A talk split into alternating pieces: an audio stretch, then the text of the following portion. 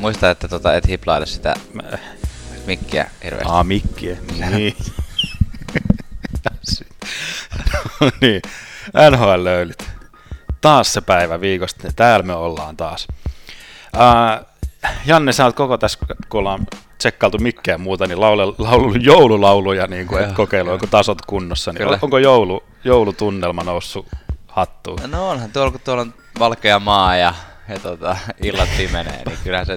Porot lentelee. On kyllä, kun laittaa kynttilän palamaan ja juo yksin glögiä kotona, tulee helposti joulumiin. Ihan tulee lapsuuden joulut. No, mitä sä tykkäät näistä mun? Mitä sä tykkäät tästä mun joululaulusta? Joo, hyvin lauloit, kiva.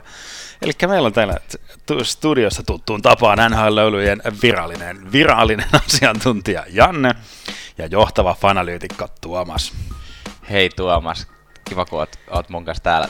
Tänään olet päätynyt kuuntelemaan NHL-löylyjä syystä taikka toisesta ja nyt lyhyesti kerron mikä NHL-löylyt on. Eli NHL-löylyt on sellainen podcast, että kun sä kuuntelet tätä erittäin tarkkaan, niin sitten kun sä perustat sun oman NHL-aiheisen podcastin, niin sulla on tosi paljon hyviä aiheita, mistä sä voit keskustella sillä podcastissa.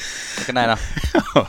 Voit keskustella paljon paremmin näistä samoista asioista. Nimenomaan sä voit kuunnella ja tehdä muistiinpanoja ja parantaa kaikkea vähän. Tänään puhutaan hei NHL:n kuumista topikeista, kuten valmentajien potkuista. Ensimmäiset valmentajat on saanut potkuja. Kyllä, ihanaa. Kyllä. Se on aina merkki siitä, että NHL-kausi on alkanut. Ihanaa, kyllä. Kyllä.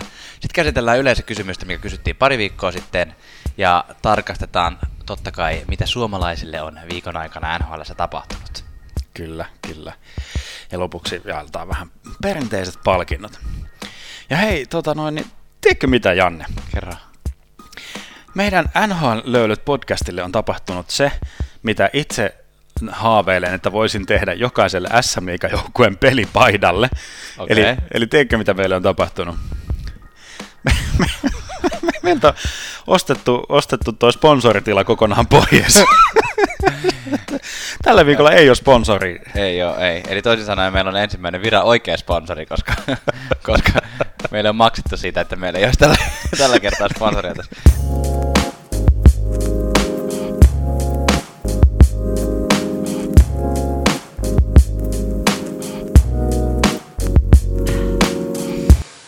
Yes.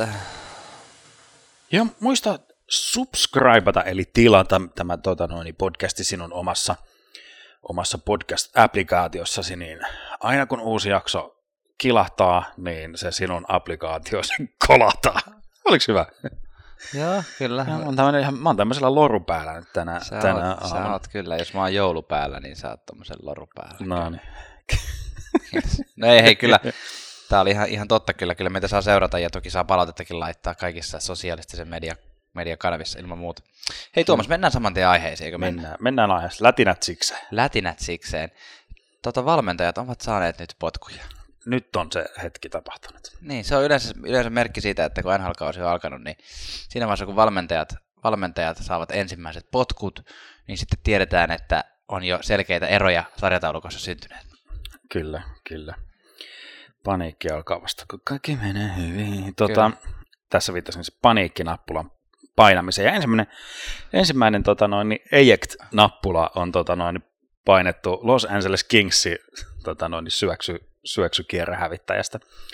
Ja päävalmentaja John Stevens saanut siis kenkää, monoa, fudua. Ja siis tämä on nyt hämmentävä, tai siis ei, tavallaan ei hämmentävä yhtään, mutta tavallaan jotenkin tämmöinen ihan nolla juttu tai tosi typerä juttu. No okei, potkut yleensäkin, mutta tässä niin kuin Los Angeles Kings niin kuin tasan tiesi, minkälainen tyyppi John Stevens on. Kyllä. Eli John Stevens on ollut apuvalmentajana Darryl Sutterilla. Joka on legendaarinen. Legendaarinen Kings-valmentaja, joka johti Stanley Cupiin. Sä olet, että pistetään tämä Sutter pois ja otetaan tämä Stone Stevens. John Stevens tilalle, joka on siis käytännössä ihan sama jätkä, mutta en sano komeempi, mutta pitempi ja enemmän tukkaa päässä. Et niinku, sillä että saman jäpän niinku inkarnaatio tuotu sinne, niin jotenkin yhtäkkiä oletetaan, että sieltä niinku tapahtuu jotain asioita. Kyllä, ja itse asiassa, hei, nyt pakko nostaa, mehän ollaan nyt puhuttu muutamana kertana täällä siitä, että me vähän niin kuin jinksataan näitä joukkoita, että kun me puhutaan jostain edellisessä jaksossa, niin luultavasti me, se, jotain päinvastaista tapahtuu seuraavassa jaksossa. Kyllä, se on. Ja viimeksi me puhuttiin siitä, että olisi kiva puhua Los Angeles Kingsistä joku jakso, ja nyt me vähän niin kuin saatiin semmoinen, vähän niin kuin tekosyy pienesti ainakin sivuta tätä aihetta, koska siis sä sanoit tuossa, että ihan kun Kings ei olisi tiennyt, miten ne saa, niin mä uskon, että kyse ei ole siitä, että ne ei olisi tiennyt, miten ne saa John Stevensissä, vaan kyse on siitä, että miten ne suhtautuu siihen omaan pelityyliin ja miten ne siihen omaan niin kuin joukkueeseen tällä hetkellä suhtautuu. Ja siitä on ollut aika paljon nyt puhetta, että Kings on yksi näitä joukkueita, jotka edelleen ovat julkisesti puhuneet itsestään niin, että tämä meidän rakenne, meidän pelityyli, me ollaan Stanley Cup-joukkue. Niin, että meillä on arkku täynnä markkoja, mitä te valitatte. Niin, kyllä, nimenomaan. Että NHL on muuttunut nopeammaksi peliksi, mutta Kings on edelleen aika stereotyyppinen, tämmöinen vähän raskaampi tekoinen joukkue, ja he ovat ajatelleet, että tällä mennään pitkälle, joten John Stevens on ollut todella luonnollinen valmentajavalinta tähän Darryl Sutterin manttelin perijäksi, mutta nyt on niinku pakko kohdata se totuus, että ei se nyt oikein toiminut enää, ja tilalle napattiin Willie Desjardins. Eli Desjardins on tietysti tehnyt uransa tuolla Vancouver Canucksissa oikeastaan, ja no siitä voi päätellä, ettei nyt ihan välttämättä ole mikään sateentekijä tuotu tilalle, mutta mun mielestä todellinen tarina tässä valmentajan vaihdossa ei ole Desjardins, vaan niin Marco Sturm, joka on tuotu niin kuin kakkosvalmentajaksi tuohon Desjardinsin rinnalle. Eli Marco Sturm, joka pieksi Saksan loistavaan, se oli jotenkin aggressiivinen pieksi. Ehkä se on vähän jotenkin... Löylytti, nosti, joo. Laittoi liikkeelle. Kyllä.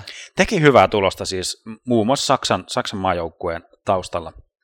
Ja on tämmöinen legendaarinen NHL-jyrä muutaman vuosien takaa.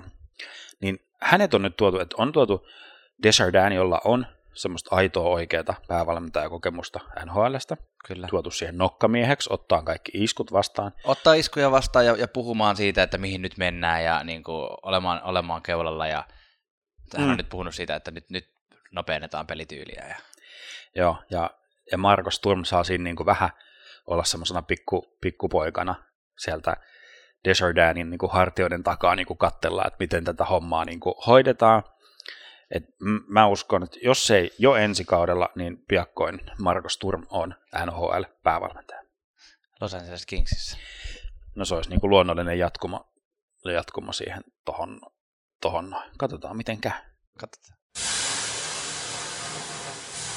No niin, mutta sitten ehkä semmoinen isompi, yllättävämpi, vähän ehkä koko jääkiekkomaailmaa sokeeraanut uutinen. Kyllä. Tuli sitten tuolta suurien järvien suunnalta. Aivan hieno, sä sanot tuulisesta kaupungista. Kyllä. Joo, Chicago päätti lopettaa yhden aikakauden ja päästi pitkäaikaisen valmentajansa John Quennevillen, eli Quennevillen palveluksestaan pois. Ja tää oli mulle jotenkin tiedätkö, vähän silleen shokki, koska sehän on ollut ihan selvää, että Chicago ei ole enää se sama joukkue, joka se oli noina mestaruusvuosina. Mm-hmm. Mutta sitten kuitenkin, kun katsoo sitä rakennetta, niin siellä on aika paljon samoja pelaajia, että se runko on ikään kuin sama. Ja sen takia mä en jotenkin ehkä ollut osannut ajatella, että Chicago olisi niin kuin hirveästi muuttunut vielä. Et se oli jotenkin ollut se sama joukkue tähän asti. Mutta nyt kun Quenneville lähti sieltä pois, niin nyt tuli jotenkin tosi konkreettiseksi mulle itselle se, että okei, nyt on Chicagossa niin kuin aikakausi vaihtunut. Et nyt ollaan niin kuin eri joukkue. Mm. Kyllä. Ja se, mikä ehkä herättää kaikista eniten huomioon, on tämä ajankohta, että ollaan niin kuin noin 20 peliä. Ei olla ihan edes 20 peliä vielä pelattu. Ei ole, ei. Et sinänsä niin kuin alkuvaiheessa, että minkä ihmeen takia niin kuin Quenneville saa tässä kohtaa potkut. Että tämä kaikki oli hyvin samantapainen tilanne kuin Los Angeles Kingsissä. Ja tähän voi ottaa vielä kolmanneksi vertailuksi vielä Boston Bruinsin, jotka oli on näitä 2000-luvun suuria joukkueita. Kyllä. Ja menestyneitä. Niin, Boston on pistänyt Claude Julienin pihalle, Kings on pistänyt Sutterin pihalle, ja nyt tuli Chicagon vuoro pistää Coach Goo, eli Quenneville pihalle. Tässä ehkä pätee jotenkin semmoinen tietynlainen, tai se semmoinen, mä en tiedä kenen keksimä läppä se on, mutta että valmentajat palkataan erotettavaksi. Jotenkin se, että se on niin kuin, se on karva, miten toi huippu-urheilun valmentajan pesti on semmoinen, että se niin kuin, miksei 90 se päättyy potkuihin. No, en tiedä. Niin, se on se ensimmäinen, mitä lähdetään yleensä osoittelemaan sormella, kun joukkue ei pelaa niin kuin odotukset on ollut, ja se on myös GMille helppo paikka tehdä niitä ratkaisuja, että sä et niin. vaihda jotain vähän huonosti päällyttä tähtipelaajaa pois, vaan sä annat sille valmentajalle potkut ja siitä mennään eteenpäin, mutta tietenkin Quennevillen kohdalla se on vähän eri asia, kun jos et ole kuulija, niin Quennevillehän on siis, tai jos et tunne tätä hahmoa, niin hän on siis Viiksivallu, joka on NHL toiseksi voittelijain, eli toiseksi eniten voittoja kerännyt historiassa Scotty Bowmanin jälkeen valmentajana, että niin nyt puhutaan todellisesta ikonista. Hauska, että otit tämän Scotty Bowmanin tähän mukaan, koska sehän oli nimenomaan Scotty Bowmanin poika, joka antoi potkut nyt coach Quennevillelle, eli Stan Bowman, joka on Chicagon GM. Se on mielenkiintoinen tilanne, että itse kun on tuolla Chicagon toimiston käytävillä käynyt vähän kuuntelemassa ovien takaa, niin ei hirveän terveeltä ei ole kuulostanut Quennevillin ja nuoren Stan Bowmanin, no en tiedä, onko se oikeasti nuori, mutta tuohon coach Goohun verrattuna nuori, niin heidän dynamiikkansa ei ole niin kuin oikein toiminut, kai oikein missään vaiheessa, että nuoren Bowman on kussut Quennevillin muroihin vissiin useamman kerran, vaihtanut sen niin kuin suosikkipelaajia pois, mitä se ei olisi halunnut, että vaihdetaan ja ynnä muuta. Niin sitä en tiedä, että mikä tässä niin kuin on todellinen motiivi taustalla, että oliko tässä nyt niin kuin, että Chicagon toimiston ikään kuin tämmöinen kukkotappelu, niin kuin, että nyt Bowman voitti sen tällä tavalla, että se pystyi heittämään Quennevillin niin kuin pussin alle heti, kun tuli muutaman pelin. Chicagohan aloitti siis niin kuin paremmin kuin kukaan odotti, niin, mutta heti kun tuli muutaman pelin tappioputki, niin saman tien, niin kuin, että nyt että toi on ollut, Stan Bowman on ollut sen punaisen eject-napin päällä sillä lailla odotellut, että koska se voi tehdä sen.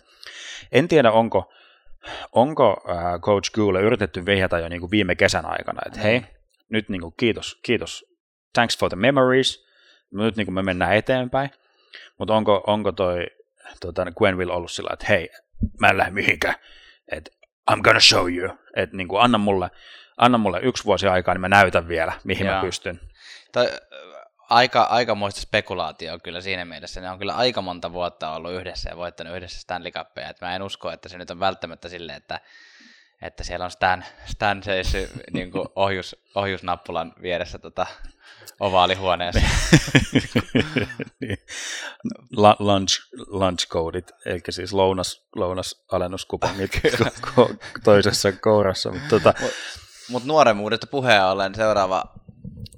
Saman tien julkaistiin totta kai myös se, että kuka on seuraava valmentaja Chicagossa. Joo, eli sieltä tuli kaveri, joka on saman tien NHL:n nuorin valmentaja. Kyllä.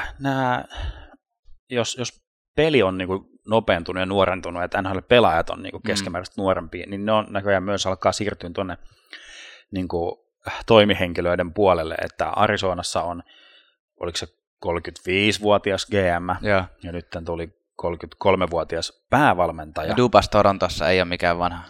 Joo. Niin, että hänen entiseen kollegansa viitaten, niin kaikki näyttää kyllä hyvin nuorelta. Mutta niin, Jeremy Colliton. Jeremy Colliton, eli natsat hällä on, valmentajanatsat hällä on siitä, että hän on niin kuin valmentanut Ruotsin Mestiksessä. No joo. Ja NHL:ssä. Anteeksi, AHL:ssä tietysti. Eli Chicagon omasta organisaatiosta nostettiin. Ja tämä on, Colliton on tällaista, oliko se nyt 85 syntyneiden sellaista, ootas laskeks mä nyt oikein, vai 84 syntyneiden sellaista niin kuin NS-kultaista sukupolvea. Joo. Eli hauska yksityiskohta, että hänen entinen joukkuekaverinsa niin kuin Brent Seabrook on yhä tuossa joukkueessa. Kyllä. Joo, Colliton pelasi joitakin NHL-pelejä parin kauden aikana. Joo. Puhutaan muutamista kymmenistä peleistä. Ja ei tehnyt läpimurtoa sitten pelaajana, mutta nyt pääsee vanhaan joukkuekaveriaan piiskaamaan. Meillä on hyvä.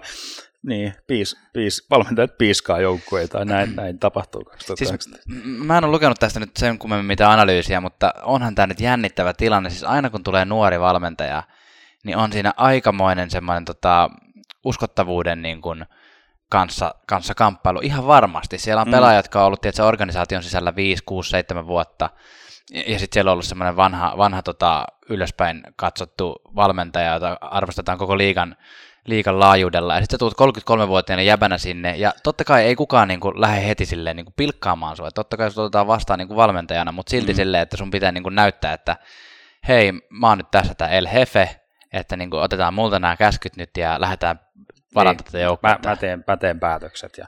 Ettei siellä tiedätkö, no okei, Taves on semmoinen kapteeni, että se ei kyllä varmaan rupea mitään varsinaista kapinaa siellä yllyttämään, mutta tietysti semmoisiakin voisi olla semmoisia kapteeneja, jotka sitten ottaa enemmän silleen, että okei, että otan vähän enemmän tonttia tässä johtajuuden suhteen, nyt kun tämä valmentaja ei ole ihan niin uskottava. Niin, ja kyllä, ottaa vähän jengiä reppuselkää. Mutta hei, nyt on siis yksi legendaarisimmista NHL-valmentajista on vapailla markkinoilla. No, otetaan vielä siis se huomioon, että hänellä on sopimusta jäljellä Chicagoa vielä nämä 1,5 vuotta, eli palkkaa tippuu kyllä tilille. Et jos Quenneville haluaa jatkaa päävalmentajana, niin Janne, mitä sä sanoisit, mihinkä joukkueeseen sä haluaisit, että Quenneville menisi? Mikä olisi sun mielestä semmoinen siisti matchi? No siis sanotaan, että mulle tuli heti mieleen ensin että kun tämä Kingsin päävalmentaja ehdotettiin, että okei, että Quenneville menee seuraavaksi Los Angeles Kingsiin ja pysyy vanhoissa hienoissa organisaatioissa. Mutta todellisuudessa mä luulen, että Quenneville menee nyt Bahamalle tai Teneriffalle tai Seychellelle ja ottaa vähän aikaa lepiä, ottaa vähän aurinkoa. Joo. Ja fiilistelee, että eihän sitä tiedä, haluatko kaveri enää edes valmentaa. Niin, silloin kun Claude Julien siis sai Bostonista potkut, niin sehän julisti, että nyt hän ei vuoteen, hän ei, tai sanoinko hän loppukauteen tai jotain, nyt hän ei edes katso tänne valmentamisen, että nyt on aikaa perheelle, nyt lomaillaan. Ja meni 2 viikkoa, niin kaveri oli Montrealin penkin takana käskyttämässä. Et se on vähän semmoinen, että pääseekö muuten, tiikeri raidoista. Niinpä, nimenomaan. Se oli muuten hieno vaihto silloin aikanaan. Mä muistan, kun tuli semmoinen olo, että hetkinen, että tämä tosiaan meni tämmöiseen arch rival joukkueeseen Julien, että ehkä Quenneville menee kanssa sitten johonkin Coloradoon tai St. Louisiin takaisin tai jotain muuta. Niinpä. Mutta mä haluaisin tietysti nähdä Quennevillen Philadelphiassa. Siellä on ehkä, Philadelphiassa ehkä vähän sama tilanne kuin Chicagossa. Ei sillä lailla, että ne olisi voittanut mitään, mutta sillä lailla, että siellä on näitä parkkiintuneita, onko se mikään sana? Vakiintuneita. No, sanon noin, niin kaikki ainakin ymmärtää. Joo, no niin, vakiintuneita staroja ja on nuoria, mutta mun mielestä Philadelphia on muutaman vuoden edellä siinä tämmöisessä nuorien sisääntuomisessa. Kyllä. Niin, Hextall, joka siellä on, Hextall siis ei tämä maalivahtilegenda, joka siellä nyt on valmentajana, niin hyvää työtä tehnyt, hänkin nostettiin aika nopeasti päävalmentajaksi. Hyvää työtä, mutta sillä lailla, että aika siirtyi johonkin muualle ja Coach Q tohon noin ja Flyersi mestariksi. No niin, siinähän on hyvä skenaario. Näetkö tämän? Mä näen tämän, mutta miten sä kuulija näet tämän skenaarion? Tämä on, otetaan tähän tämän viikon yleisökysymys, eli käy Twitterissä vastaamassa tai Instagramissa, mutta mielellään Twitterissä, sieltä me löydetään hyvin nämä vastaukset. NHL-löylyt hashtagia käyttäen, mihin joukkueeseen legendaarisen John Quennevillen kannattaisi seuraavaksi lähteä, tai minkä joukkueen kannattaisi tätä Quennevilleä tavoitella valmentajakseen.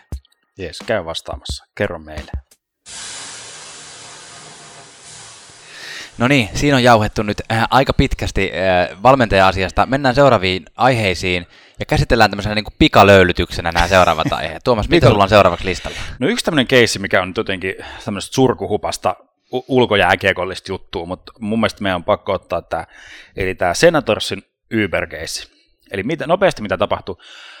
Senators oli vieraspelireissulla Arizonassa, Glendaleissa pelaamassa ja no, tiedetään, että Ottavalla ei hirveän hyvin mene, ja pelaajat oli ilmeisesti pelin jälkeen tai jossain muussa tilanteessa ottaneet semmoisen tilataksi Uberin, jolla oli sitten mennyt paikasta toiseen, ja tällä Uber-kuljettajalla, mikä ilmeisesti on aika standardi niin kuin tämmöinen turvallisuusseikka, mikä Uber-kuskeilla saattaa olla, että ne niin kuin videokuvataan ne matkat, että jos siellä tapahtuu jotain kuskille tai jotain muuta, ja sitten tällä matkalla nämä pelaajat oli vähän päästellyt niin sanotusti höyryjä, eli oli haukkunut heidän oman alivoimapelinsä, ehkä pelin ylipäätänsä, ja niin kuin yhden apuvalmentajista oli niin kuin erityisesti nimennyt jonka niin kuin päälle oli vähän heitetty lokaa, ja mainittavina niin, että Matt Duchene, joka oli ollut siinä tässä pelaajaporukassa, niin oli sanonut jotenkin näin,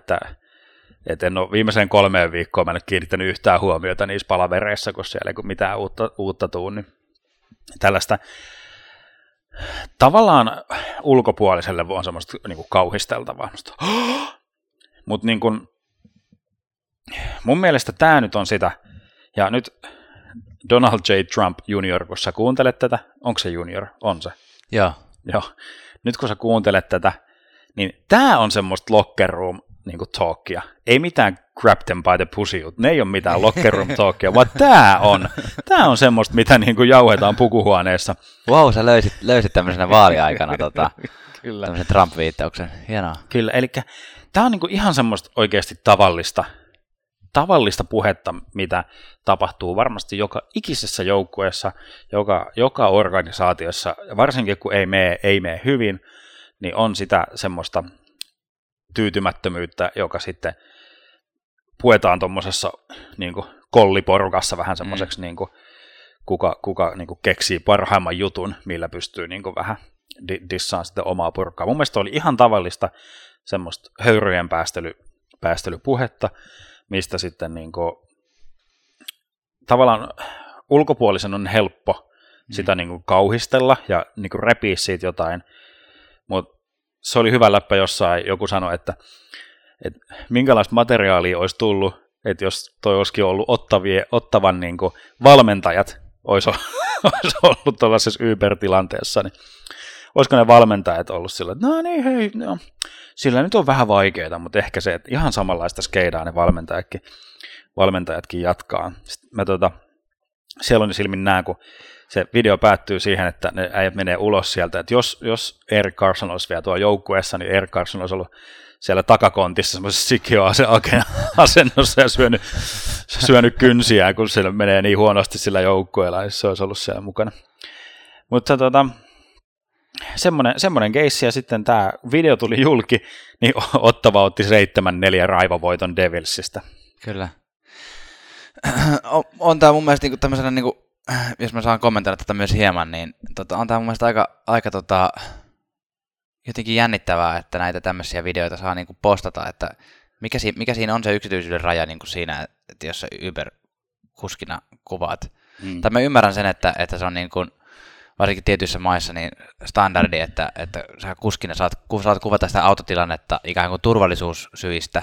Mutta eikö tässä tule vähän tämmöinen niin kuin Axel Smith-henkinen niin kuin, tietysti, salakuvaus? No joo, tätä on itse asiassa, tässä tulee myös nämä niin kuin Yhdysvaltojen lakipolitiikka ja niin kuin osavaltioiden politiikka, että jossain osavaltiossa toi olisi ollut kiellettyä, toisen niin kuin nauhoittaminen ilman lupaa on kiellettyä, mutta Arizonassa se ei ole. Joo, okei. Okay. Niin kuin eli tämän Uber-kuskin ei tarvitse vaihtaa nimeä, mutta britteihin DJs. Niin, eihän tämä nyt mitään tyylikästä ollut, mutta jollekin se on se myynyt todennäköisesti ton pätkän. No mutta hei, mennään seuraavaan aiheeseen tyylikkyydestä puheen ollen. Siis, mikä tämä on tämä meidän tapa jinxata näitä joukkueita? Viime viikolla puhuttiin Pittsburghista, kuinka Pittsburgh on löytänyt taas maalinteon ilon. Ja vielä tällaisella sävyllä, että kun me oltiin aikaisemmin puhuttu Pittsburghissa tämmöisenä, että miten ne on aloittanut näin hitaasti, ja sitten fiilisteltiin viime viikolla, että nyt näyttää taas siltä Pittsburghilta, mikä me tunnetaan, niin nyt totta kai Penguins pelannut 5 tappiota putkeen, tässä vaiheessa kun tätä puhutaan, kyllä, ei näytä hirveän hyvältä, ja itse asiassa vielä viime yönä, tässä keskiviikon ja torstain välisenä yönä, nyt kun tätä äänitetään torstai-aamuna tätä podcastia, niin oli vielä tappio arkkiviholliselle Washington Capitalsille, ja siellä Malkkini sai vielä suihkukomennuksen siitä, ja nyt pohditaan, että tuleeko vielä pelikieltoakin, koska hän tämmöisessä vähän kyseenalaisen näköisessä tilanteessa kyynärpää taklasi TJ Oshita, eli Washington Capitalsin hyökkääjää. Tämä oli tosiaan vähän tämmöinen hämmentävä tilanne, että se enemmänkin näytti siinä tilanteessa siltä, että Oshii vähän niin kuin ryntäsi hirveällä vauhdilla Malkinia päin, ja sitten tässä osumatilanteessa sitten kaatui jäähän ja jäi siihen makaamaan. Ja kyllä siinä sitten hidastuksesta näki, että kyynärpää siinä vähän Malkinilla nousi, mutta niin kuin Oshii itsekin tämän pelin jälkeen sanoi, tai siis sanotaan vielä tähän väliin, että Oshii tosiaan sitten tästä vielä, hän oli saanut jo pelin alussa mailasta naamaa, joutunut sen takia jättää pelin kesken, ja tämän takia se joutui jättää pelin kesken vielä hetkeksi aikaa, mutta tuli sitten takaisin ja teki vielä voittomaalin. Noniin. Mutta Oshii, kun tästä tilanteesta kysyttiin, niin hän sanoi, että joo, että ehkä se oli vähän semmoinen tilanne, että Malkin katsoi sivusilmällä, että mä olin tulossa taklaamaan, mutta oikeasti mä olin tulossa ottaa kiekkoa vaan pois, mutta kyynärpää siinä nousi naamariin ja katsotaan, mitä Malkinille tässä nyt sitten käy. Jos Malkin tästä nyt vielä tipahtaa vaikka muutaman pelin pelikieltoon, niin sitten katsotaan taas, mitä Penguinsin.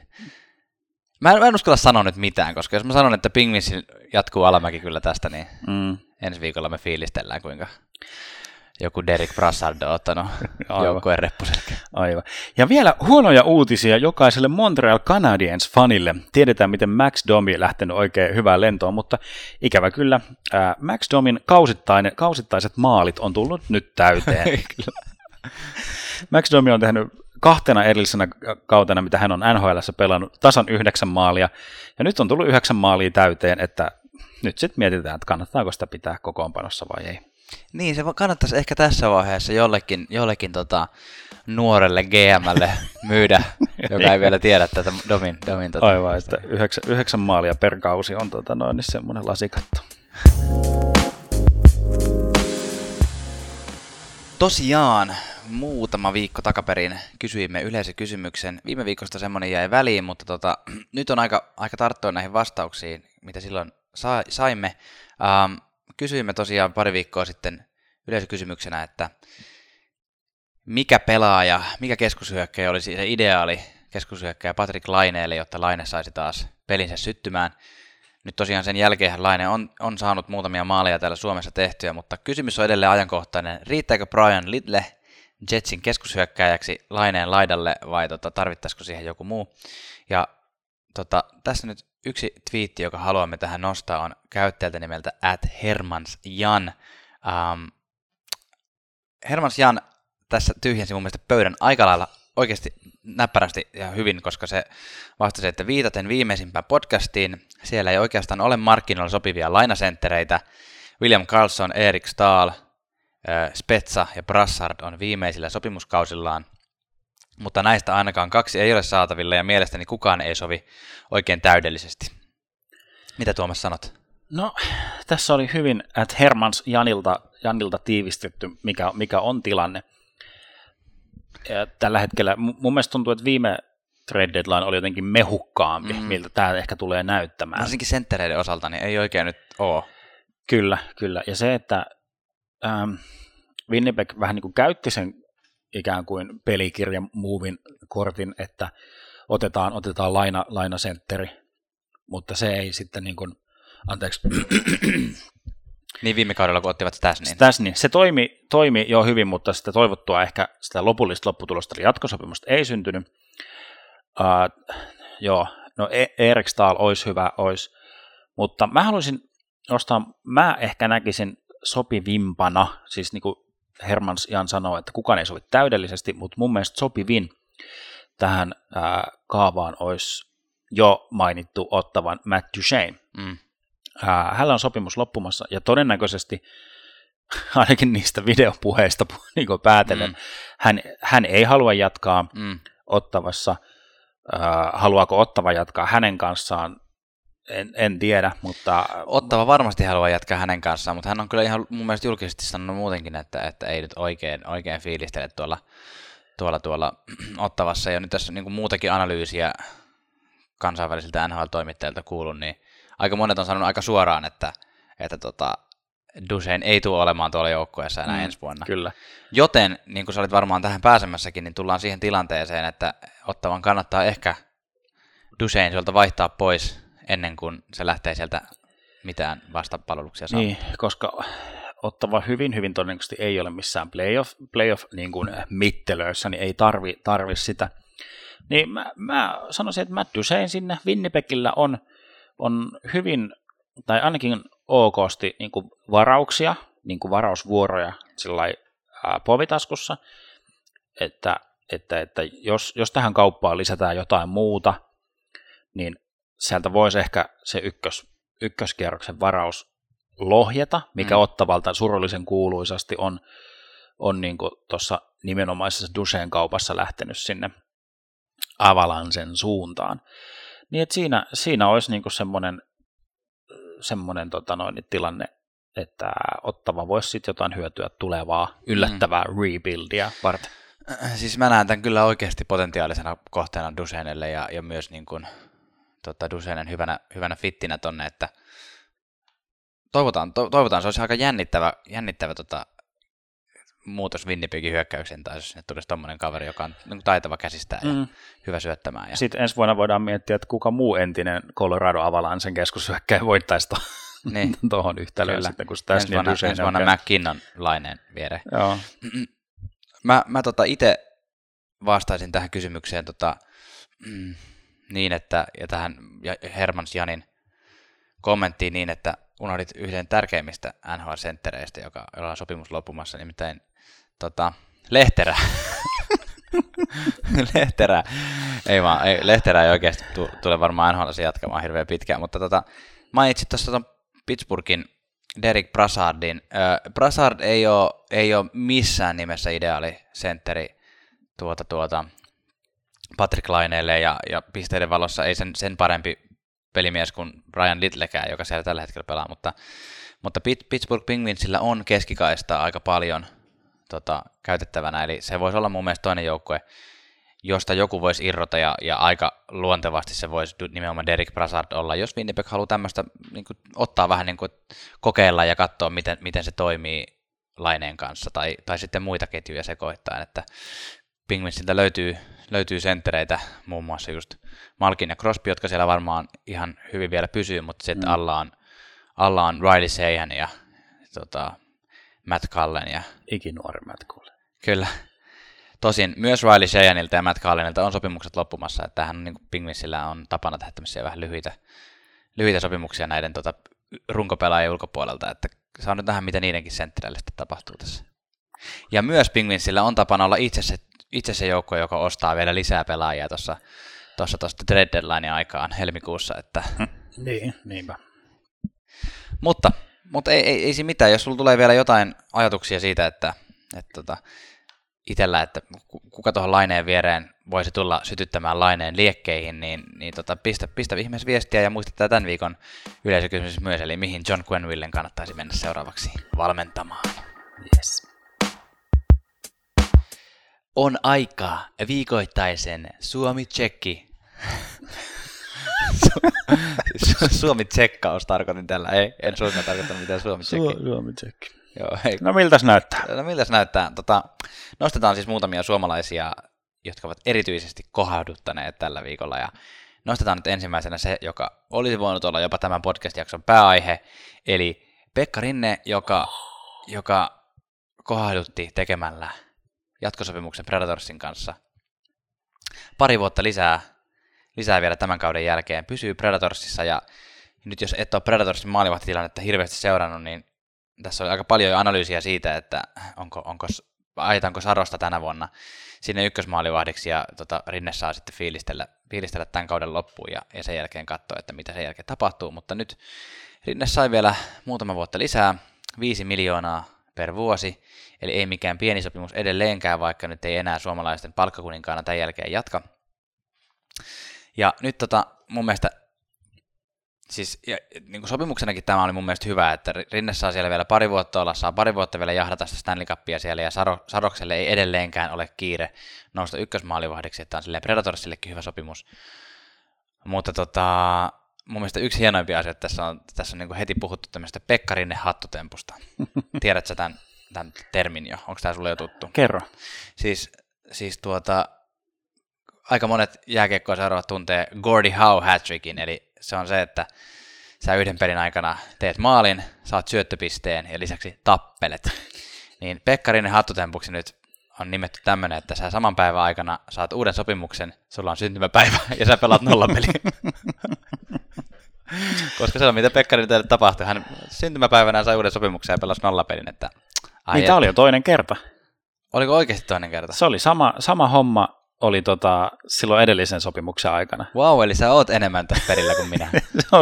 se oli tuosta nollapelistä en ole ihan sata varma, mutta voitto tuli joka tapauksessa. Uusi sopimus, syntymäpäivä ja voitto. Olisiko jopa nollapeli? No, aika hieno. Eli tämä on niinku ihan, ei ole vaan niinku vitsi, vaan tämä on ihan totta. Kyllä, ja nyt tulee ehkä vähän muuta. Muistaakseni itse Corey Haave, joka tunnettiin siis tämmöisenä taitopelaajan, niin teki elämässään uransa aikana tasan kerran tämän niinku Corey Haave hat-trickin. Niin, kyllä. Syöttömaalitappelu, mutta Rinne on nyt kleimannut tämän, että jäädään sitä ihmettelemään. Ja samana päivänä vielä lanseerattiin Nashvillessä tämmöinen Rinteen kasvoilla myytävä hyväntekeväisyyskamppis. Kyllä. Onnea Rinne. Paljon onnea. Ja sitten mikä meitä suomalaisia tietysti ilahduttaa on tämmöinen täys-suomikenttä Montreal. Ollaan tätä fiilistelty kyllä hyvin. Eli Artturi Lehkonen, Jesperi Kotkaniemi, Joel Armia, ihana ketju Montrealissa. Pieni säre rakkauteen tuli kyllä, kun Armia joutui jättämään tuossa pelin kesken. Tähän hetkeen mennessä ei ole vielä muuta tietoa niin kuin Armian loukkaantumisen tilasta, että mitä tulee, mutta toivottavasti ei ole pitkään.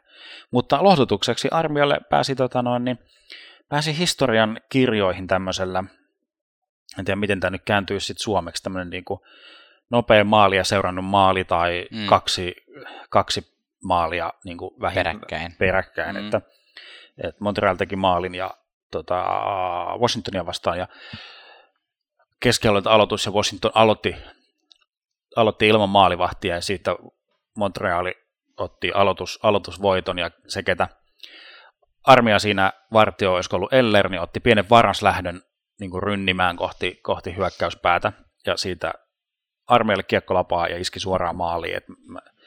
Tämä oli jotain muutamia sekunteja ja sadassa päälle, niin nopein maalia seurannut maali.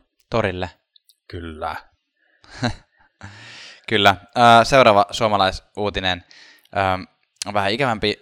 Erik Haula ainakin 3 seuraavaa peliä joutuu jättämään väliin pienen pikku haaverin takia, eli Patrick Marleau taklasi täysin puhtaasti Erik Haulaa, mutta siinä pikkusen jalka vääntyi ja Haula kannettiin paareilla pois kentältä, ja toivotaan, että Vegasin senttereiden suomalaisvahvistus niin pääsee pian takaisin pelitouhuihin. Haulakin on aloittanut kauden kuitenkin ihan hyvin. Ihan hyvin, joo. Antti Suomela kävi katsomon kautta vähän katsomassa, miltä peli siellä näyttää, ja näytti ilmeisesti jotain avaavan, koska heti seuraavassa pelissä iski maalin. Siinä oli sellainen tilanne, että Sharksissa hyvin pelannut Chartier annettiin mahdollisuus pelata Donskoja ja Sorensenin keskellä. Sitten Suomella siihen takaisin, mutta Sharksin peli ei ole toivottavasti, ei ole toivottavalla tavalla lähtenyt käyntiin.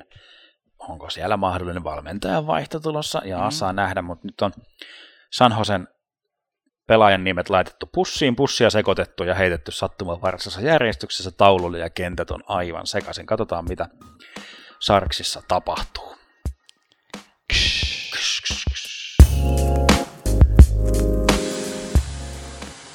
Tämän viikon palkinnot. Lähdetään ensimmäisenä, eli viikon kuuma kiuas. Itse oikeutetusti kyllä. Elias Pettersson. Vancouver-kannuksen Elias Pettersson, joka valittiin myös NHL:n lokakuun vuoden tulokkaaksi. Lokakuun vuoden tulokas. Siitä on pitkä tie vielä vuoden tulokkaaksi, mutta Pettersson sanotaan, että hänellä on tällä hetkellä aika hyvä etulyöntiasema siihen, että vuoden tulokaspalkinto, eli Calder Trophy, voisi kauden jälkeen nostaa. Nimittäin tässä tämmöinen pikku nippelitilasto myös Elias Petterssonista nostettiin, eli Elias Petterssonista tuli 10. pelinsä jälkeen eniten 10 pelissä pistettä tehnyt alle 20-vuotias pelaaja. Eli edellisen kerran tätä tilastoa johti Joe Sakic, joka vuonna 1988 teki 15 pistettä ensimmäisessä 10 pelissä. Joo. Elias Pettersson rikkoi sen ja on tehnyt nyt 16 pistettä. Kyllä. Mikä on siis todella hieno, siis niin kuin ja pistepörssissä niin kuin pärjäämiseen, joka on hieno tilanne. Ja nyt, nyt vielä tämmöisen ennätyksen rikkoi. Niin. Kyllä, ja niin kuin me täällä löylyissä ennustimme, niin Elias Petterssonista tulee Vancouver-Canucksin soihdunkantaja, franchise-pelaaja, mutta me ei ihan osattu nähdä sitä, että Elias Petterssonin niin kuin ottaa näin nopeasti, näin niin kuin isoja askelia. Okei, nyt on pienestä ajanjaksosta kyse, mutta kyllä ilolla tervehdimme jälleen nuorta pelaajaa Vancouverissa. Toinen kuuma kiuas on, tälle viikolla halutaan nostaa nopeasti New York Islanders, joka tuomittiin Tavarsin lähdön jälkeen ikuiselle korpimaan vaellukselle, mutta kuinkas onkaan Islanders johtaa divisioonansa tällä hetkellä. Siis ihanaa, että voi sanoa joskus Islandersista jotain positiivista. Se on oikeasti todella... Sä oot odottanut tätä monta vuotta. Mä oon odottanut oikeasti. Mulla on semmoinen semmoinen sinioranssi sydän, enkä puhu Tapparasta nyt, vaan puhun Islandersista. Ja se on mun mielestä kyllä hieno homma. Kyllä. Viikon huurteen, eli virkistävä tuulahdus yllättävältä taholta tai jotain muuta vastaavaa, me tarjoamme Brian Boyle. Tarjoamme Brian Boylelle, eli New Jersey Devilsin tämmöiselle niin kuin arvostetulle hyökkääjälle, joka siis tarjotaan tämä huurteinen sen takia, että Brian Boylella viime vuoden syksyllä todettiin syöpä, leukemia muistaakseni. Joo. Ja tietenkin tämmöisessä tilanteessa niin pelaajaa seurataan aika paljon. Hän pystyy jatkamaan pelaamista siinä, mutta tänä vuonna sitten tässä viime kuun aikana lokakuussa niin Brian Boyle julkisesti sanoi, että nyt tämä on lähtenyt tämä syöpä katoamaan, eli mikä tämä sanoo nyt lääketieteellisesti on remissio. Remissio joku. Kyllä, eli niin kuin hyvältä näyttää tämän sairauden suhteen, ja kuinka ollakaan tässä pelattiin hiljattain tämmöinen Hockey Fights Cancer, eli tämmöisen syöpävastaisen taisteluun teemailta, ja Brian Boyle siellä illassa maalasi elämänsä ensimmäisen hattutempun, niin onhan tämä nyt, jos joku, niin huurteisen arvoinen. Kyllä, ilman muuta. Ei vaihtoehtoja, ei kahta sanaa, eikä kolmatta. Viikon saunamajuri, eli viikon suomalainen, ja me ojennamme sen Mikko Koskiselle. Kyllä.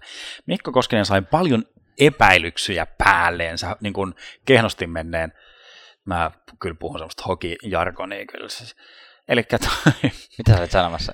No tämmöistä, tiedätkö, ihan kun lukisi jotain uutisartikkelia jostain hokimediasta. Mikko Koskisen pre-season harkkakausi meni kehnosti. En mä oikein tiedä, tuliko se millään odotuksilla. Ehkä eniten hämmennystä herätti Oilers-fanien keskuudessa tämä Koskisen haku, mutta kausi on alkanut kyllä hyvin, että onko 4 peliä, 3 voittoa, ja nytkin pelasi 3 peliä peräkkäin, josta nyt viimeisin päättyy ikävä kyllä tappioon, mutta kyllä, hyvältä näyttää mun mielestä, erinomaiselta suorastaan. Nyt mulla on pakko spoilata tässä, Tuomas oli ladannut vielä eilen tähän kohtaan tämmöistä, että hän pääsi sanomaan tässä podcastista, että Mikko Koskinen on ei ole pelannut 7 vuoteen NHL:ssä yhtäkään tappiollista ottelua. Mutta nyt viime yönä valitettavasti meni häviämään, mutta olisi aika hyvä se on silti, että 1 tappio 7 vuoteen. Joo, kyllä. Tosin sanottava, että siinä 7 vuodessa on ollut myös vain 5 vai 6 peliä, mutta kuitenkin. Niin, joo, siis mulla oli hyvä tämmöinen 2 kärki, että Niemi ei ole hävinnyt 0,5 vuoteen ja Koskinen ei ole hävinnyt 7 vuoteen, mutta molemmat hävisi tällä näiden jaksojen väliä. Mutta hei, Mikko Koskinen, we salute you. On tullut aika sanoa hyvää yötä. Eli lopettaa tämä podcast. Sammuttaa kiuas, heittää pyyhe olalle ja kyllä. Kävellä munasille olkaan. Kato, että verrat on kiinni. Kyllä. Laitetaan loppuun vielä pikku statsikevennys. Arizona oli viime viikolla, mutta nostetaan ihan nopeasti tämmöinen pieni hauska, että Arizonalla on parempi alivoimamaalintekoprosentti kuin ylivoimamaalintekoprosentti. Mm. Tämä kertoo mun mielestä myös koko tämmöisestä muutoksesta, mitä liigassa tapahtuu. Mutta Janne, sulla oli joku, sä haluaisit nostaa jotain. No joo, tämä ei tavallaan ole mikään tilastojuttu, mutta on mun mielestä aika hauska. Kuten ehkä kaikki uutisia seuranneet tietävät, niin tuolla Amerikan maalla on jälleen äänestyksien aika, ja siellä on tehty isoja päätöksiä, ja yksi mistä on äänestetty on se, että NHL-pelaajat ovat äänestäneet siitä, että mitkä ovat heidän lempipaitansa. Mun mielestä jotenkin, ensinnäkin mun on tosi hauska, että NHL.com tekee tämmöistä äänestystä, että pelaajat saa itse äänestää kaikista todella random aiheista. Nyt ovat äänestäneet, mikä on lempipaita, ja ei niin kuin, sai äänestää muitakin kuin oman joukkueensa paitaa. Ja siellä ylivoimainen voittaja oli Chicago Blackhawksin tämä punainen pelipaita. Joo. Mikä on tavallaan aika oletettavaa, mutta silti mut jotenkin yllättää, miten ylivoimainen se oli. Sai nimittäin kaikkiaan 61 äänestä 17 ääntä. No. Ja siinä oli heti perässä sitten Toronto Maple Leafs, klassinen sininen paita. Klassinen, yes. Mikä Tuomas on sinun lempipelipaitasi? Okay. Kyllä mulla sillä tavalla täytyy olla vähän mielikuvituksen tässä, että kyllä se Philadelphia Flyers, mä jotenkin, se puhuttelee mua, mutta täytyy kolmospaidoista nostaa kyllä se klassinen Anaheim Mighty Ducks-paita, se on kyllä jotenkin, se kutkuttaa mun makunystyreitä just sopivalla tavalla. Hieno. Mun lempipaidat tällä hetkellä on yllättävää kyllä molemmat aivan uusia paitoja. Oho. Ja tää on aika tämmönen jopa, niin kuin, ei ristiriitainen on väärä sana, vaan tämmönen niin kuin, aika harva on tätä mieltä. Nimittäin mun mielestä esimerkiksi tämä Panthersien pelipaita on tosi hieno. Tämä uusi pelipaita, tämä punainen. Joo, ja lisäksi dikkaan Vegas Golden Knightsin pelipaidoista todella paljon. Okei, yllättävää. Eikö aika kova? Yllättävää, kun herran viraalinen asiantuntija on tunnettu ehkä semmoisena retrofiilistelijänä. Kyllä. Joo. Nämä on tulevaa retroa. Kyllä. Niin kuin on NHL löydyt podcastikin. Tulevaa retroa. Kiitos, kun olit meidän kanssa tällä kertaa. Kiitos. Kolmospaita spesiaalia odotellessa. Yes, kiitos. Käypä heittämässä meille 5 tähteä sinun omassa NHL-podcast-palvelussa. Kyllä. Ja muista vastaan yleisökysymykseen. Yes, ensi kertaa. Morjesta!